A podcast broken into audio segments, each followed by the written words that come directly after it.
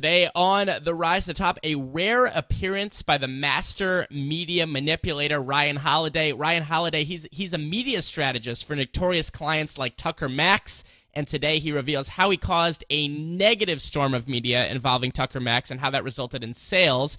His tricks for moving up the chain of media, very interesting strategy which we can all learn from, and why he is now coming out of the uh, quote unquote media closet to tell us all about this stuff and a lot more. You got to tune in right now on the rise to the top. And a couple quick messages before we get started with today's episode with Mr. Ryan Holiday. Now, first and foremost, you know, as a badass, rising, aspiring expert, thought leader, personal brand, you know, you know how important it is to protect your computer, your files, right? I mean, and save time at the same time. You know, I remember I never used to have time to back up my files, and then you know what would happen? I would lose my files, which I've done before until I discovered Carbonite because it protects your computer files automatically and continually as long as you're connected to the internet. And you know what's really cool is that when you're away from your computer, you can also access the backed up files on your smartphone or iPad with the free Carbonite app. So it is the better backup plan. Start your free trial today. All you got to do is head over to carbonite.com. No credit card required. Really a tree, truly a free trial. Use the promo code RISE and get two bonus months for free if you decide to buy. So two bonus months free. Use the promo code RISE. And speaking of accessing files from anywhere, you know, if you want to access your computer on the go, on your iPhone or on your iPad, there's no better way to do it than with Go to My PC. So maybe you're traveling, maybe you're heading somewhere, and you got to access that file that's on your desktop your laptop, and all you have is your iPad or iPhone. Well, the easiest way to access literally everything on your computer, whether it's a PC or Mac, is Go to My PC by our friends at Citrix Online. Download the app free in the uh, iPhone or you know in the in the Apple store for the apps. You know what I'm talking about, right? Uh, head over to gotomypc.com, click the try it free button, enter the promo code RISE for 45 days free. So that's go to my PC, promo code RISE, 45 days free.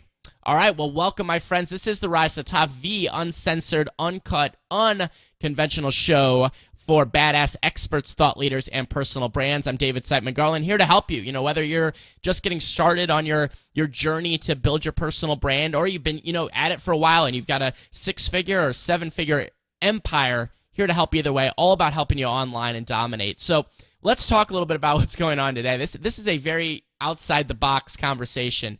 Uh, you know, Ryan doesn't make a ton of appearances, so it's really cool to have him on the show today. You know, he he has advised many best selling authors and personal brands and heck, multi platinum musicians on how to dominate in the media. He's also the director of marketing for American Apparel, so he wears a lot of different hats here. Uh, and today, you know, it's a little bit of a different episode. So he comes on here, he's telling a little bit about his story, but also tips on how you can manipulate the media. He's got a great new book out, which uh, is just is just awesome. Um, and more important though, these are like crazy lessons. Like this isn't like outside the box or inside the box things of like, oh, just you know, pitch the media and get the stuff. He really talks about manipulating. So use this stuff at your discretion. If anything, at least be aware of it because uh, there's probably some way that you can think about this and apply it to your business. So I'm not going to reveal too much more because it's a little bit nutty and crazy. So without further ado, here is the conversation with Ryan Holiday. Enjoy it.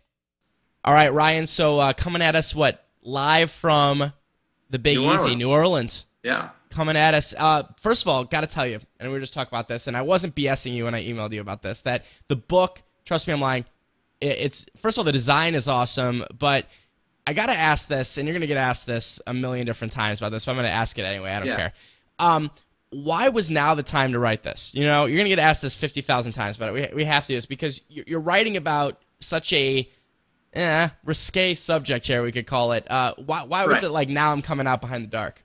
Well, it's it's weird because like you know I wrote the book. I, I actually moved to New Orleans to write the book almost exactly a year ago. Uh, and I'd, I'd spent about a year and a half researching before that. And uh, so I sort of went like a slightly untraditional path. Like, I don't know how much, I mean, you wrote a book, so you know this. So normally right. the idea is like you go out with a book proposal, you sell the book proposal, they give you some money, and then you have like a year or a year and a half to write the book, and then it comes out. Yes. Well, so yes. I was in a slightly different position. I was like so passionate about this stuff, and I kept, I, I kept finding myself getting like steering every single conversation I was into, I was in into like the stuff that's in this book. Like I, I wanted to like pick everyone's brain about it, and so I was like, all right, this I'm gonna drive myself insane if I don't like sit down and put my thoughts together. So um, I moved across the country. I sat down to write the book. I funded it myself because I didn't I didn't need the advance. And then um, I thought it was going to take me a year. The book took three months. Busted it out, and then I I went and sold it, and then you know here we are. So so basically for me it was that I I couldn't stop thinking about this, and for my own personal sanity,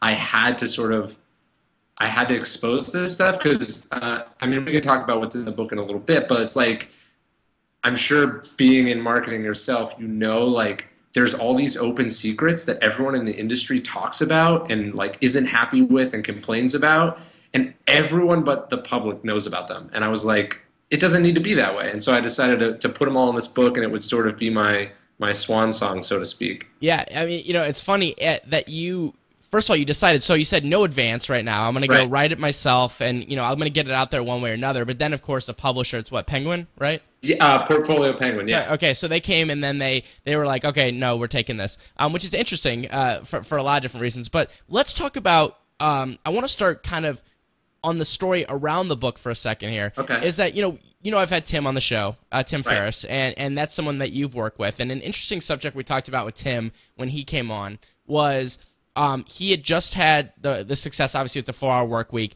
and the four hour body was just coming out. Right. And I said, Tim, you've got all this knowledge and this huge head start, obviously from the four hour work week. How the hell are you going to go promote the four hour body now? What are you going to do? What's your game plan? And he's like, we're doing this, this, and this. And you have worked with some of the top authors, companies, you know, everything here. What's your personal game plan? Can you tell us a little bit about? Because I, I, feel like this is a real behind the scenes thing here for yeah, how yeah. you're going to get Trust me, besides the rise to top, which obviously is going to sell every copy in the history of mankind. But tell me, what's your strategy here for getting this out to the world? Yeah, so I mean, what I what I really sat down to do, or I realized that I had this unique opportunity with the book to prove all the stuff that I'm talking about in the book. So, sort of, I laid out the marketing plan with one with one sort of aim in mind, aside from being successful, because obviously that's important, and I want to sell a lot of copies and get it in people's hands but like I, I kind of every decision I was making, I was thinking like, how can I, how can I put this in some sort of like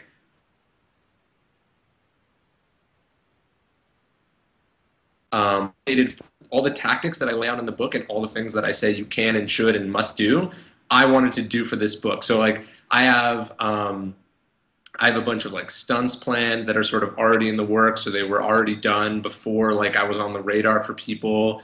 Um, I I tried to sort of really like so. I I'm really a big proponent of sort of like the vertically integrated model that there's not a big like that you don't make a product ship it and then decide how you're going to sell it. Okay. So like for me it was like how how can I put things in the book that are going to make people talk about it? How can I how can I create a cover that's gonna like create a spectacle and generate attention? How can I um, how can I go out to my networks and contacts and sort of like get a base going and, and get some momentum? And so like for me in this book, I really saw as an opportunity to prove the things in the book. And it's so far it's unfolded sort of exactly like I've planned. And now I'm kind of just been sitting on my hands waiting for for the big day to come and then everything to sort of start happening. Yeah, and, and, some of the tactics you just mentioned there, which of course you talk about in the book, uh, this is stuff you've been doing, you know, for other people yeah. and, and things like that. And I think this would be really cool to talk about because we don't get to see a lot of the behind the scenes things that you did. And, you know, it's funny, your name was kind of buried. Uh, you know, a lot of people didn't say, "Oh, I work with." You know, it just kind of came out out of nowhere. Um, people that didn't know you, obviously. Um, and uh, you know, Tucker Max, you mentioned him a lot in the book. You mentioned him a lot on your blog. That was one of your biggest, you know, clients, friends uh, that you that you've worked with. First and foremost, how did you start a working relationship with Tucker? I know that had something to do with a blog post, but t- what, yeah. tell me tell me what happened. How did you even meet Tucker Max before you even started doing stuff with him? So I think I read his stuff when I some someone sent me one of his stories when I was in high school, and I thought it was hilarious. Obviously, so I, I read them all we would i remember sitting in, in classes where they let you use computers and we would all like sort of pass them around and laugh and say like i can't believe he did that or, or whatever and so um, from that, I, I, I remember seeing it, and I remember seeing that he was like working with other writers and authors, and I thought like I'm not old enough yet, but like I want to do that someday. Like I want to be one of those people. And so I kind of just like hatched a plan. I, I decided like I wanted to meet this person, I wanted to work with him, I wanted to learn from him. And so I just sort of waited until I had my chance. And the first chance I got was I was writing for my college newspaper a few years later, and I decided to write an article about him and I, I wrote this article knowing, and I think he knows this now, but he didn't know it for a long time. I wrote this article knowing that as a blogger, he tended to post on his site positive articles about himself that he liked. Okay. And so Got I it. wrote this article with that in mind. Like, like obviously the audience was like the people reading the newspaper, but for me, the real audience was him. And so I wrote this article. Uh, he really liked it, and we sort of struck up a friendship from there. And I would just I was like, you know, a really hungry 19 year old, 18, 19 year old kid, and I would just send him every question that popped into my head that like I thought he could answer, and I sort of proved myself that way. And then um, I, you know, I offered to do something. I had an idea, and and then um, his first book came out, and I started as his assistant, and uh, you know, three other New York Times bestselling books later, here I am. Right. Now, you got to let us in on some of this stuff here because, Okay. you know, when Tucker was on the show, when he came on the rest stop, he talked a lot about how, he, you know, he started with the web, he got rejected by all the publishers, and then he got his website up and got the stories out there, and then they all came back and they wanted to publish a book, and then it was this big hit, and there were gaps, right? Right, obviously, obviously in the story here. And, you know, a big thing about Tucker is he's a polarizing guy, especially, and it was played up big time because, you know, you, you and I both know he's a much nicer guy than, than kind of the character as well. But he, what specifically did you come in and do on the marketing PR end? Um, maybe give us some a story or a specific example, of something cool that really blew up the book, um, especially early on. Yeah, I mean, so what we realized is that there were the people who liked him and thought he was funny, and like they would say like, "Hey, dude, you got to check this out," and they would they would pass it around. This was kind of like almost pre Facebook, um, pre Twitter for sure. Um, Right. So like people would email things or they'd post it on blogs. But we realized that the people who were most vocal about spreading his work and when he seemed to see the largest spikes in traffic was when people hated him or Negative said press. something negative or nasty about Huh. him. And like, of course, this only works when the stuff is actually good. So what would happen is like, you know, some feminist blog or something would write something about how much they hated him and how ev- no one should read this and it's awful. And you know, it would send a spike of traffic. And then what we would actually see when we would look at the data is that most of those people would stick around. So Huh. they would write comments about how much they hated it and how they thought it wasn't funny, but like in the privacy of their own homes, like as a guilty pleasure, they loved his stuff Interesting. and, and so we we realize that like these when these people are saying they hate you they're still linking to your website and talking about you and so we really encouraged that early on like we would find people and we'd be like man i bet this person would really not like your stuff and we would make sure that it would get in front of that person and so like we would send her we would send her like i mean it's both men and women because it's like you know uh, right wingers hate him as much as like oh yeah, um, this is an equal. It's an equal gender uh, offender here for sure. Exactly. So so you know like one of one of the most effective tactics is uh, pretend to be someone who hates him and sending from a fake email address like an, a, a link that says like hey have you seen this? It's awful. You you have to write about this. Like please tell your readers to stay away. When really of course what they're doing is telling their readers to check it out. And so like that was our initial strategy early on and it, it escalated to the point where when we were doing his movie and some of his more recent books we were actually organizing fake protests and vandalism of like things related to him and his book That's the first story in your book, by the way. Is you're out there spray painting your own billboard that you created and paid for. Am I correct? Yeah, of course, of course, and it worked. It worked like a charm, and uh, be, because because for instance, like so, someone being a popular author and then someone else hating that popular author. Now, for the media who has to be objective about this, that's an opportunity for them to cover the controversy.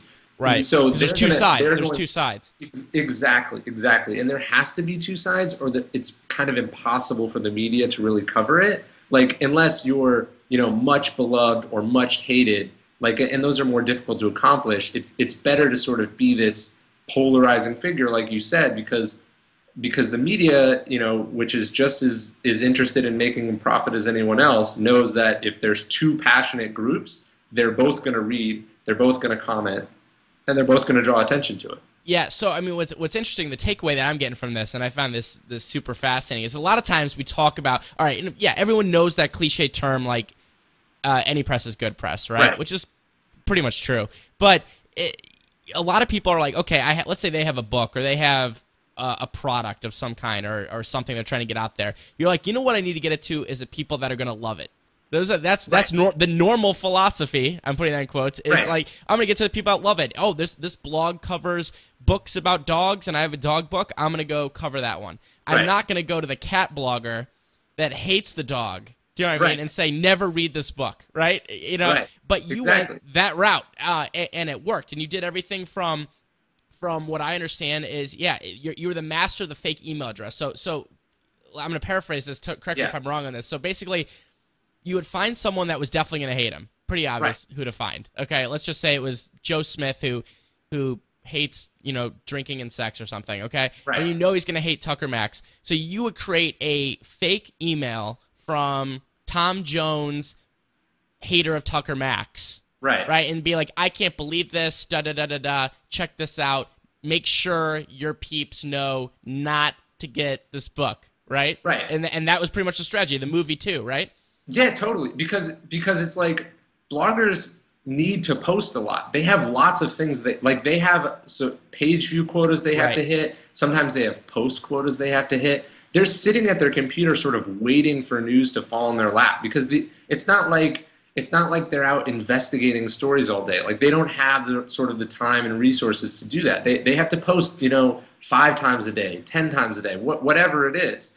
And so if you sort of if if you can know what their triggers are, what sort of provokes them to act, what would make for an easy or a controversial or an interesting post for them, you can sort of through these anonymous emails, which I talk about in the book, sort of drop that thing in their lap and, and they, they jump all over it. Um, and it it work it doesn't always work, but it works a lot more than you would expect. And and as I found, a lot more than I would almost want it to work as a consumer of news too. Because Right. like that's what I discovered. It's like, you know, it's okay they're getting mad at this author, but now these people are also sort of like impacting the actual news, and then it gets a little scary. But that's that's another story. Right. That's a that's a huge topic on this too, whether this is good or bad. But what what what's interesting also on this um, is you talk about this concept called uh, you know basically moving up the chain, Right. Where where you start with someone that is very very small.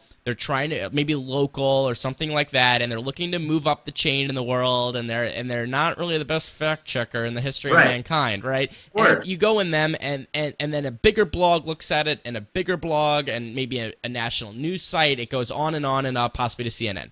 Um, Right. With Tucker, was was that sort of the strategy when it ca- because I've uh, you know meaning like when you were reaching out to people that to to bring this initial negative press, if you will, onto it. Did you Right. do that strategy? Like, were you going after kind of lower people, or did it not matter because it was like you knew I it was going to piss people off anyway? It, it, it all depends, but I, but what's really interesting is bloggers are very open and transparent about how much they rely on other bloggers for news or information. Like you, Right. you know, you go to Matt Drudge and you're like, "How do you get all this news?" And he's like, "I read lots of other blogs." So it's like it for for us. What we realize is like, look, okay, we can't pitch Matt Drudge. We don't have access to him. He doesn't know who we are. He doesn't care. But if we can figure out sort of where his radar is, we can we can pop up on it a couple like if we if we do one here and then we do another one and another one, now all of a sudden in terms of his worldview, this is a guy who's getting talked about a lot. Like I, I, talk about this book. Katie Couric says like, you know, I get lots of news stories from my Twitter followers. Well, she only has 700 Twitter followers, so like that's actually a pretty manageable amount of people that you could that you could influence or or use to get access to someone that otherwise you'd have to hire a fifty thousand dollar a month publicist uh, publicity firm for or um, like you know music supervisors. How do they find out about what new music they want to put in a tv show? They read five or six different music blogs. Mm. and it's not that difficult for you to reach out to meet befriend and then eventually get coverage on one of those music blogs. And now you've indirectly pitched that influential person.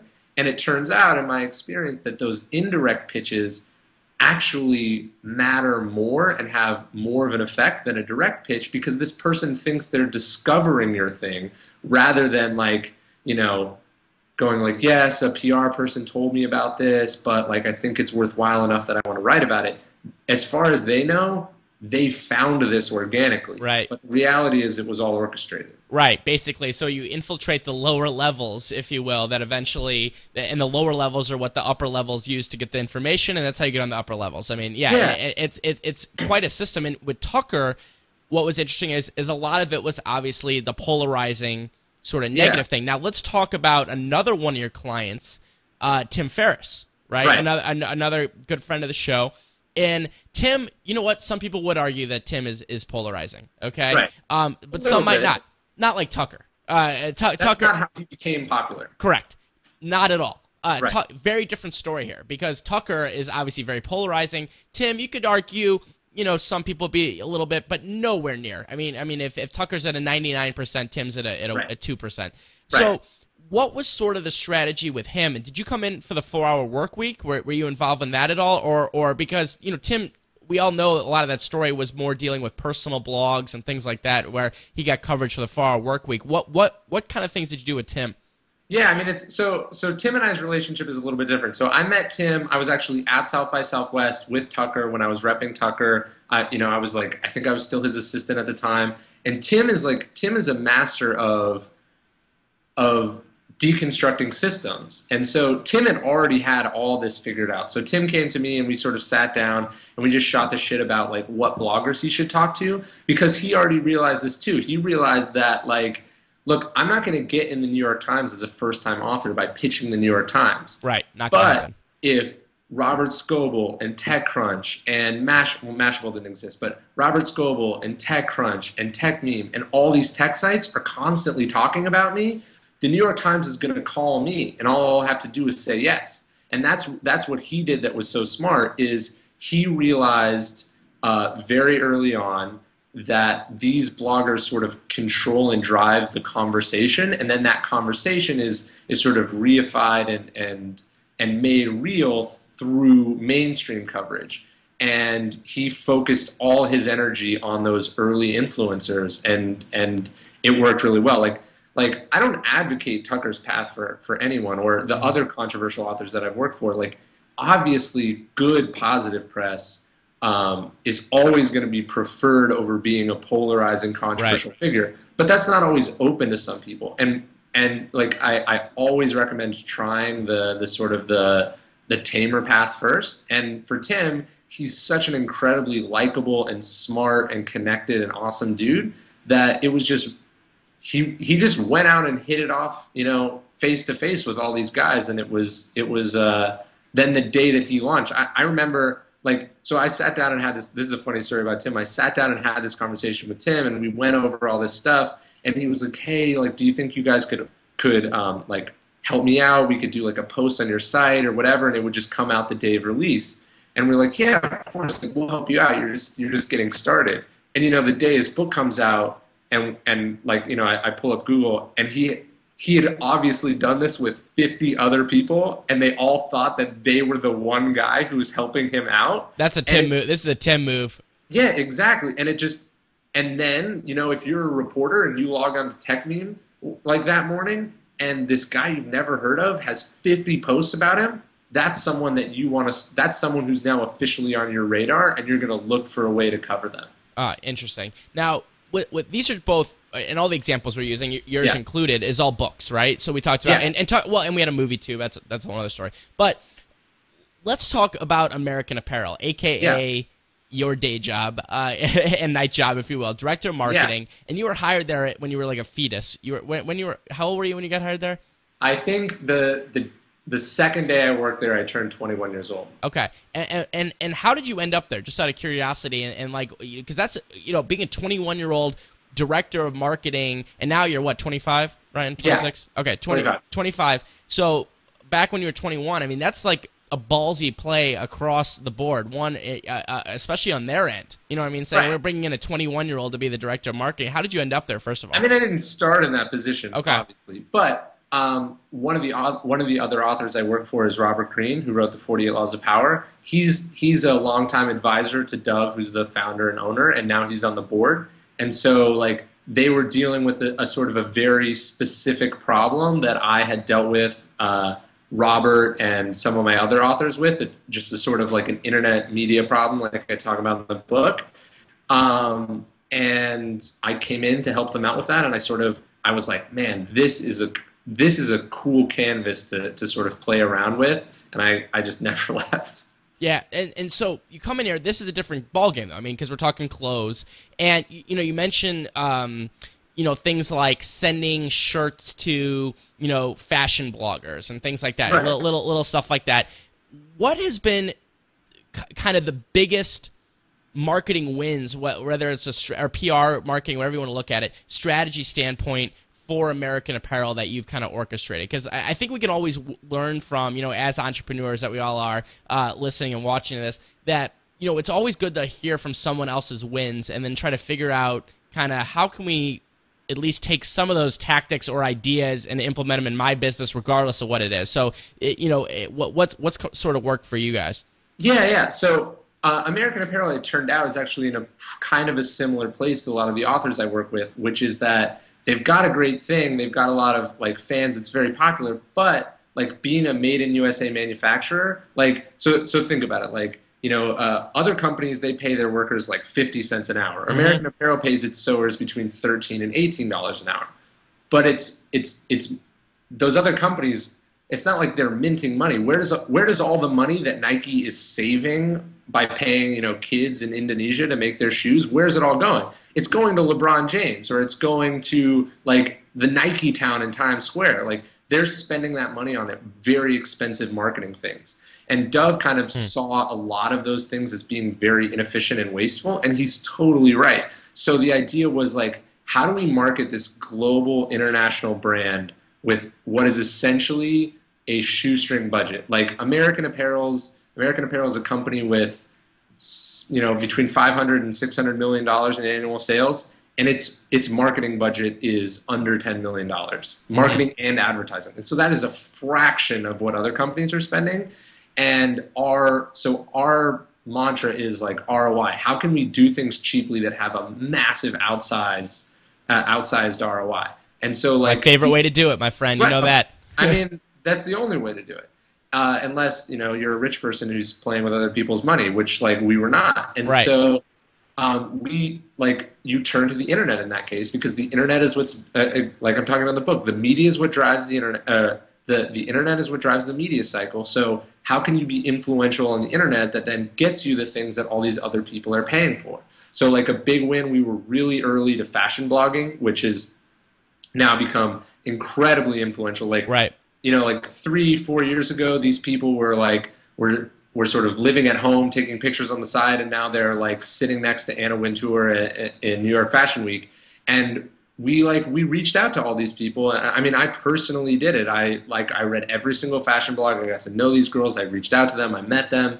And and i said like you know how can we help you? We're like although we're operating on a shoestring budget our resources as a as a huge company to them are immense. And so right. it's like what can we do to help you that like help you do what you're doing? How can we how can we provide you clothes? Like how can you like do you want to come to our factory? Do you need help with stuff? Like what can we do? And and we got we started we built working relationships and i think deep friendships and we helped them like we sent traffic to their websites. Like so for instance american apparel uh, which is and not many brands do this on every item that we have that fashion bloggers seem to like we display their pictures for our users mm-hmm. to for our customers to say like this is a cool way to to wear this garment.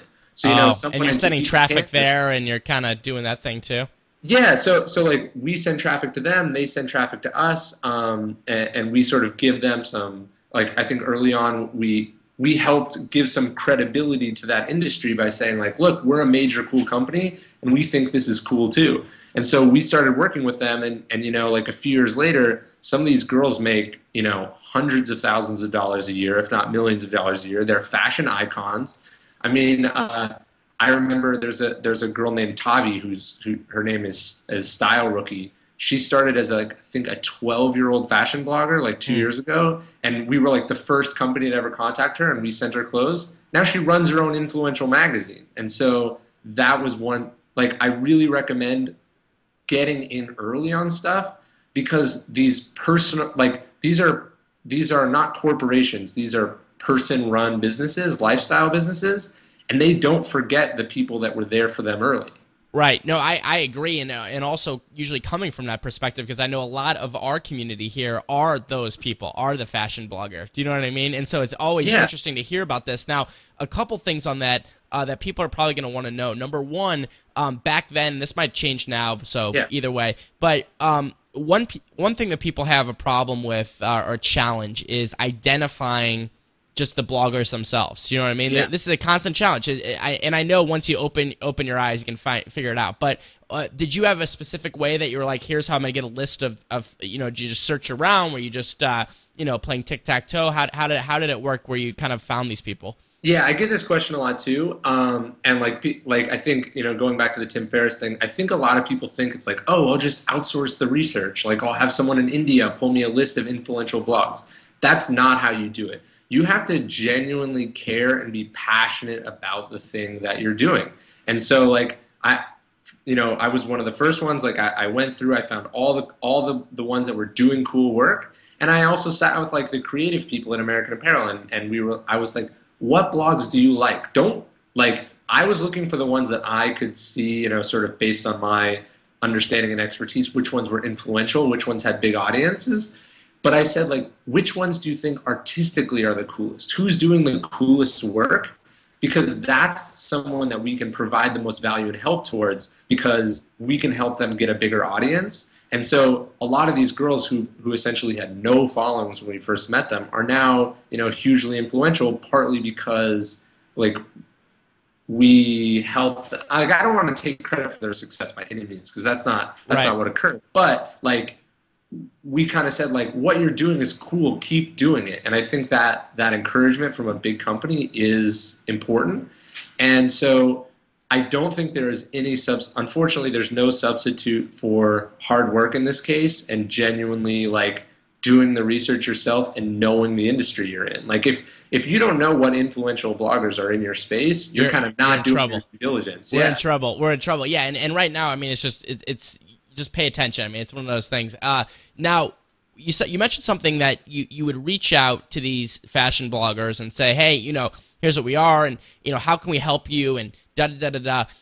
Did you find that there was a consistent ish response for the, the way that that you could help them like where people like oh we need more traffic. We need more clothing to wear. Do we need more we need more da da da da have you noticed that there was any kind of pattern there uh, amongst it where then you knew kind of moving into the future that you could just say hey you know what? I'd like to send you some stuff or whatever like that? what what we really tried to do was provide as much value as we could sort of without asking for anything and making it clear that there were no strings attached. So it's like if you're a blogger that did a decent amount of traffic, like I'm gonna shoot you an email and say like we want to advertise on your site. Like you have something cool. Like we want to We want access to your audience. Like here's how much we can pay you on a monthly basis. Or if it was someone who's like doing cool designs or DIY stuff, like give me your address and I'm just gonna put you on a list and we're gonna send you a package every week. And the idea was like um, I saw I saw a great panel at South by Southwest this year about startups, like about startup advising, and I think it was Gary Vaynerchuk or one of those guys. He was talking about how um, he found that when, as an advisor to these startups, he was really, cl- or actually the other way around. When the startups were really clear about what they wanted from their advisors, like when they put it out all right. down on paper, they only got that. Like when they said, like, you will give us like one tweet a month you'll get us access to two investors. Like the person would only do that. But when they would just like say like, hey, we want you to advise us, like here's like a small equity stake in our company, like we want to work with you. that person would sort of like bend over backwards to be coming up with cool opportunities for the startup. So like that's that's kind of like it's like when you when you make it too transactional, it's only going to be a transactional relationship.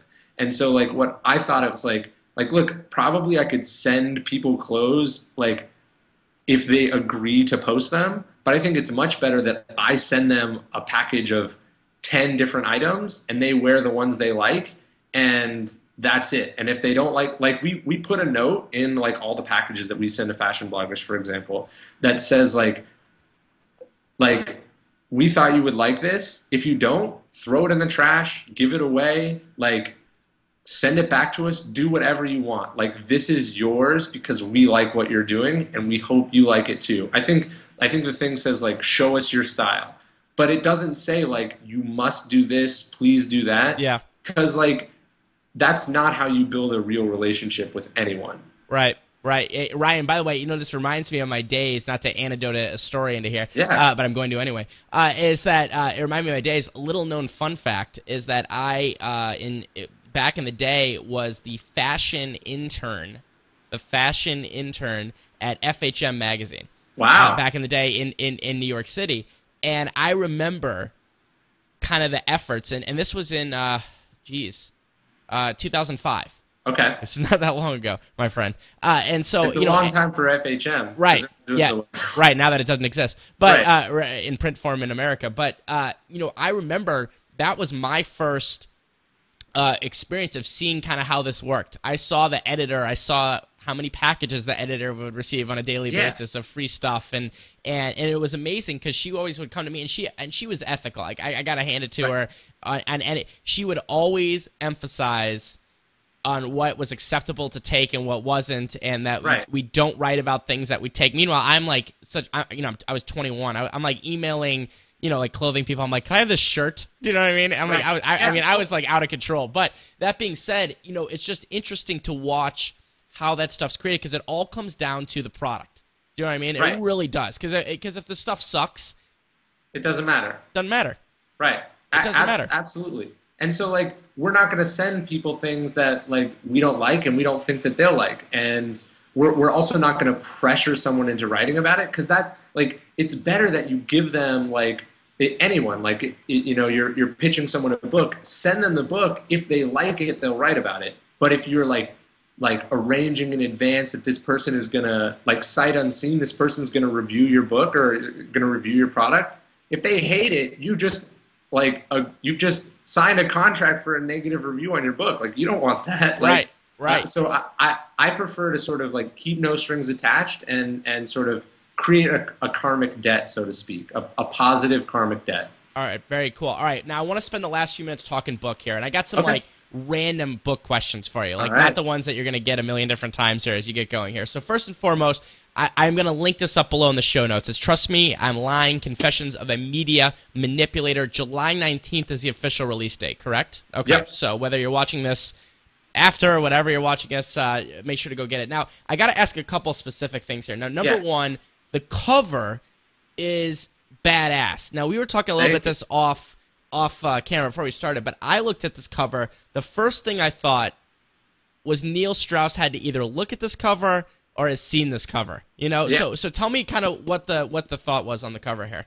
Uh, I mean, the cover's a long story. So basically, I We got time. I hate we business books. okay. I read a lot. I hate business books. I think they're all boring, uninteresting, and essentially at this point, it's all like cookie cutter. It's like, all right, we're gonna take a public, we're gonna take someone who has a successful speaking career. They're gonna make up a big idea, and then we're gonna slap some clip art on the cover, and then we're it's gonna be orange, and we're gonna sell it. right. And I, I like I didn't want to do that because I didn't have to write a book. So. Um, and then I guess another unrelated thing. So I was very influenced by like some books that were written about journalism in the early 1900s, and those books are beautifully illustrated. They've got cool Mhm. covers. Um, like they were they were very influenced by like sort of newspapery old time political cartoons, and so that was really important to me to be in the book.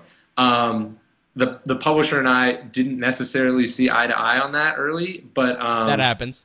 we we tested we you know we tested it like crazy and everyone responded to this image. And the designer who did this is is amazing. She's the designer who did like Tucker's iconic book covers, mm-hmm. and I, have known her forever. And she like she read the book and she said she loved it, and she she actually asked me if she could write the cover or if she could make the cover, and I was like, "Are you asking yeah. me?" Like, of course, please. Like, I would kill to have you do it. And she came up with this thing. And actually, the the picture is not so cool. This is based on a real picture of me, but it's it's uh like so yeah. So like first off, I the picture was of me when I was in when I was in college. I actually actually I was in St. Louis where you are. Are you uh, serious? Yeah, yeah. This is right by the arch. And I had a I was it was like a journalism conference I was at or something. Okay. I had a pen in my mouth, and uh, and um, someone took a picture, and then a blog was writing about me, and they used the photo, and she was like, "I bet I could turn that photo into something cool." And you know, now it's this crazy thing from its uh, ridiculous origins.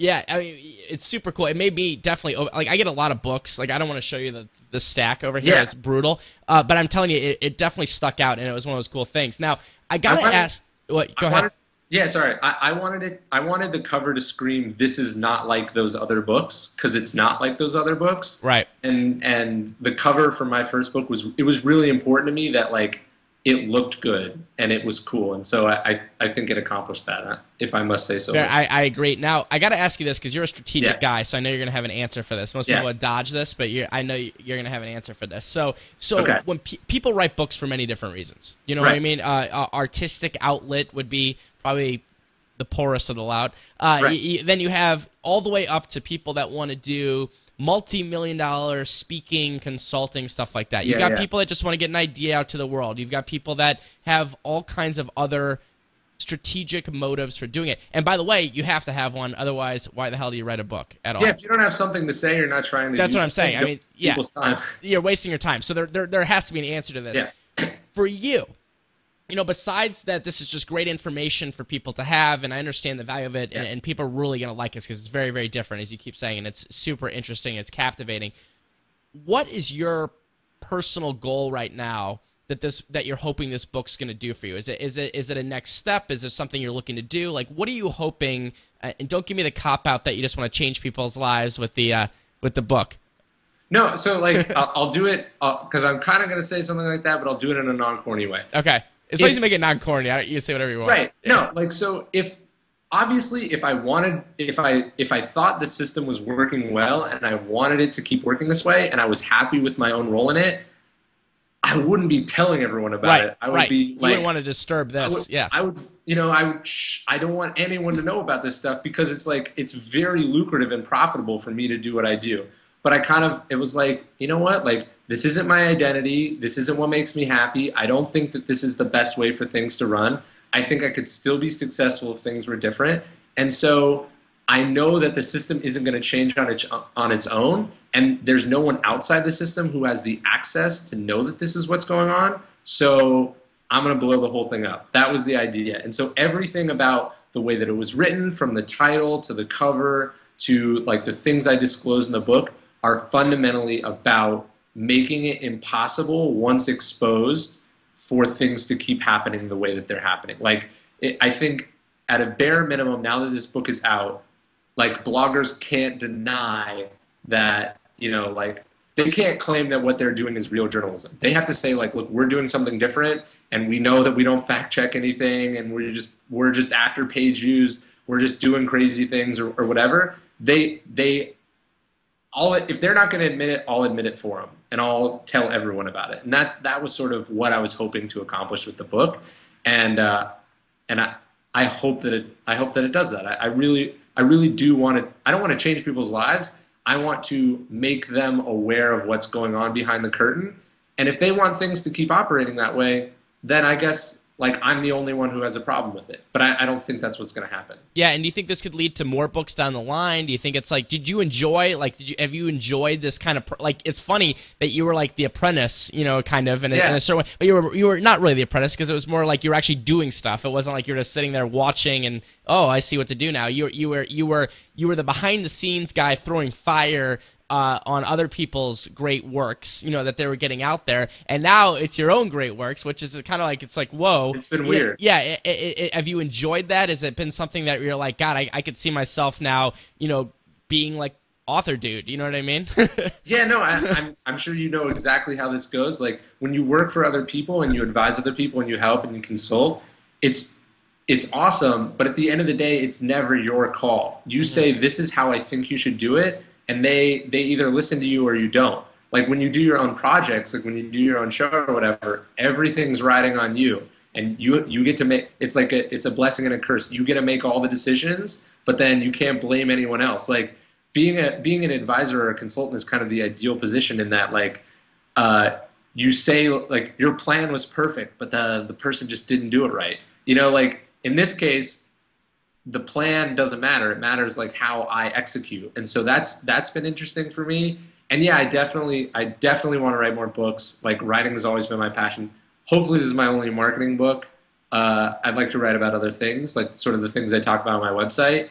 Um, and but this was a book that that I this wasn't necessarily the book I wanted to write as my first book or I ever thought I would write, but I had to. Like I I felt and I, I think the best books come from when the writers really feel like they have something they have to say and they can't not say it. And that's how I felt about this. Cool. Final question. What was the most difficult part of writing the book? Um, writing a book is easy. Editing a book is hard. Yeah, uh, I hear you, brother yeah, I, it took three months to write the book, five and a half months to get it to where we are talking right now. So that was uh, that was not fun. Okay, very cool. Fair enough. Well, the book's coming out. Uh, uh, trust me, I'm lying. Confessions of a Media Manipulator. Uh, where do you, do you have any links you want to send people to? Now's a good time to tell them we're going to link them all up in the show notes, whether it's book related or your website or anything like that or anything online um, where people, because, you know, they're going to see they're going to be like, I like this dude. I want to find out more yeah. info. Yeah, so I mean, my site's ryanholiday.net. Um, the, there's a book site if you want to go there. It's trustmeimlying.com. And then uh, on my site, like I do like a reading newsletter. Like I, am really passionate about books. Um, I don't talk about the authors that I work for. I I do like a monthly curated like recommendation email of books. And oh, that's people cool. want to sign up for that. I think it's it's like ryanholiday.net slash reading dash newsletter or it's it's on the we'll find it somewhere. We'll find yeah, it and we will link it up. We'll yeah, get, yeah, we'll get the proper link i promise on that one. So uh, well ryan well good luck man. This has been awesome and uh, I, I, think it's going to crush it for you and uh, keep up the good work. Thank you very much. Look forward to meeting you next time you're in new orleans. Uh, sounds like a plan. All right. All right. Well i hope you enjoyed that uh, entertaining conversation with Ryan Holiday. Picked up some ideas and some things that you can use or not use, which I don't often say. Uh, but you know, some of the stuff we walk a fine line here, but it's always good to show uh, different sides uh, of of what's going on and what people are really doing out there to have success. So big thanks to Ryan. Make sure to grab the book. Um, it, really is a good book. Check that out. Uh, Confessions of a Media Manipulator. Uh, Trust Me, I'm Lying is the official first part of that title. So check that out. Uh, very, very good book big thank you once again to not only Ryan but our, our sponsors that make Rise possible. This is why that the show is I'm able to create it free for you guys. It's thanks to our sponsors. So Carbonite, uh, make sure to check them out. It is the better backup plan, and we've got a no credit card free trial for you. Just head over to carbonite.com, take the free trial, and if you decide that you're going to grab Carbonite and back up those files and never lose your files again, enter the promo code RISE. You can get two additional months free. And also go to my PC, access your files from anywhere, anywhere, iPad, iPhone, anywhere that has the internet. You can access your files. You never can be like, oh, I'm on the wrong device. You're going to have everything on every device thanks to GoToMyPC. Head over to gotomypc.com and click the try it free button and the promo code RISE for 45 days free. And also, a final reminder if you haven't already, hop on the Rise VIP email list. Here's why because I always send stuff out first to the email list, you know. So if you're subscribed in a different way, like iTunes or, you know, any other kind of stuff, you're getting part of what we have, but not everything. VIP gets everything. So blog posts, insights, extra commentary, hear the first about products, bonus stuff, all kinds of things. Head over to therisetop.com, enter that email. Boom. Therisetop.com slash VIP. RiseUp.com slash VIP. I will see you next time. I'm David Siteman Garland. See ya.